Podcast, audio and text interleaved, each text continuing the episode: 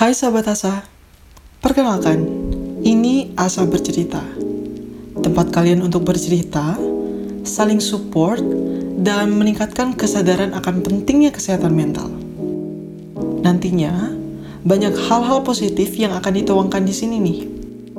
Akan ada cerita Asa, psychotalk, dan masih banyak lagi sih sebenarnya.